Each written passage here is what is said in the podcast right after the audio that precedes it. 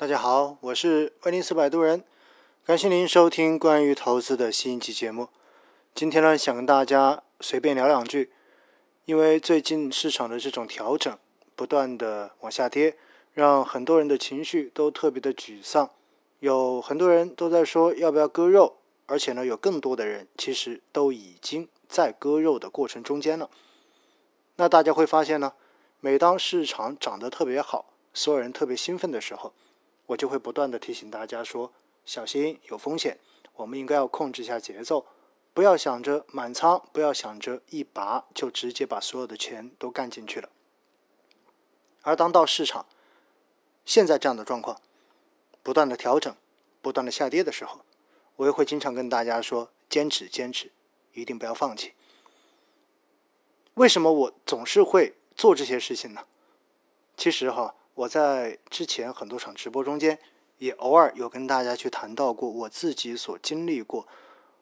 A 股的这种牛市跟熊市。尤其呢，我印象最深的就是在二零一五年那一波疯牛的前后。实际上，在二零一三年开始，我在全国各个渠道里面进行这种培训。跟他们讲市场，讲基金投资，那个时候呢，我就经常会跟他们去讲到说，你们要有信心，应该开始布局中国的 A 股市场，应该要去布局指数基金，布局股票型的基金。但是呢，在那个时候，我上去做这种培训，讲这些内容，基本上没有人会认真听，或者说没有多少人是相信的。大家那个时候总在追问着我，就是债券市场的情况到底怎么样。为什么前期买的这种债券型基金都会出现亏损？那债券型基金到底拿多长时间可以回本？哎，大家看到没有？这些问话是不是跟前一阵子稍微有点像啊？那等到二零一五年，然后市场真正的开始火热起来之后，我就会发现有需求找我去进行培训的这样的银行渠道跟券商渠道，慢慢的就变得更少一些了。为什么呢？因为在大牛市，尤其是二零一五年疯牛市场中间，说实话，那个时候是不需要专业的，因为只要你在市场中间胆子够大，闭着眼睛随便买一只，全仓全部都买进去，那么你在市场上面就是最牛的那个人。所以在那个时候，你不管是买的黄金，还是不管是买的垃圾，到最后他们都能一飞冲天。所以满市场每个人都是股神。每个人都觉得自己应该早几年开始进入股市，不应该这么晚才开始进入股市。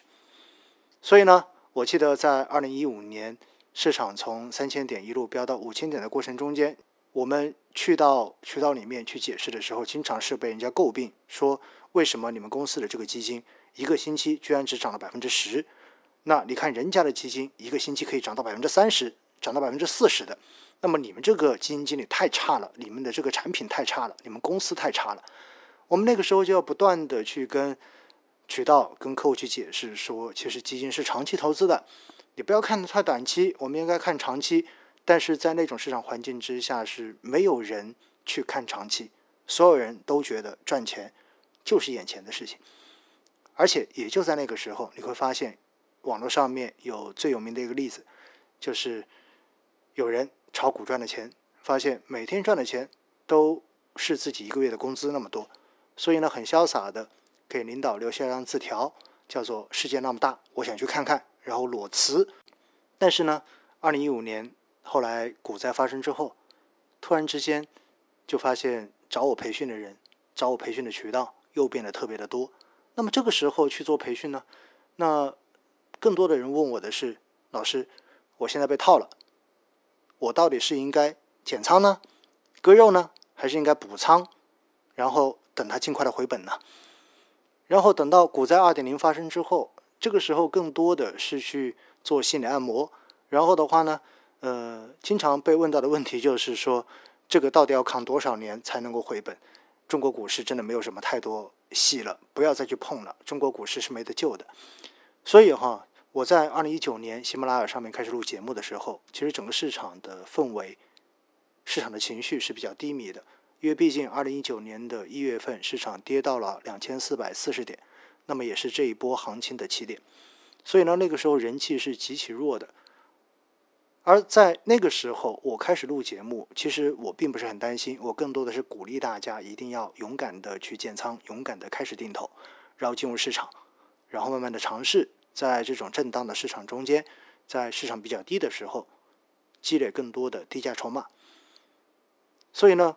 在第一年，然后做这一个节目的时候，我基本上不会很担心大家在投资中间会遇到。亏损的问题，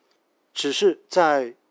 二零一九年下半年，然后创业板、中证五百开始启动行情。那么有很多刚开始听我喜马拉雅课程的这些朋友们，做定投没做几个月就开始达到了止盈线。而到了今年，市场在前几个月的这种疯涨，越来越多的人又觉得赚钱是个特别容易的事情的时候，我自己才会变得更加的担心。因为我深深的知道，其实，在熊市、在震荡市中间，大家亏损是亏不了多少钱的。而对于定投来说，那是最好的积累筹码的市场。但是如果遇到市场这种快速的拉升，很容易让大家头脑发热，然后慢慢的去忽略风险，都愿意去进行高风险的赌博。那今年在过去的这几个月，说实话。确实就出现了这样的情况，所以哈，我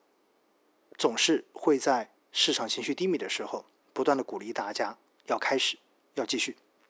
而在市场特别疯狂的时候，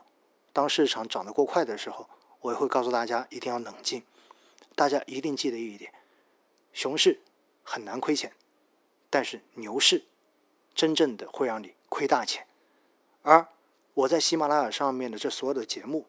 真的就是希望大家能够在这样的市场投资中间，尽量的少支付一些学费，少支出一些成本，真正的有一种淡然的心态去面对市场。那么从现在来看呢，未来的市场很难出现像二零一五年或者二零零七年那样子全面的大牛市。未来的市场更多的是一种不断震荡中间的结构性牛市，结构性的机会。所以，这样的市场，它其实是需要一些技巧，需要我们的坚持，需要我们的这种耐心，才能够在过程中间获得比较好的投资效果的。因此，我建议大家真的慢慢的学会去克制自己的这种冲动和对市场的这种不理性。好了，今天呢就想跟大家这么聊几句心里话，祝大家周末愉快。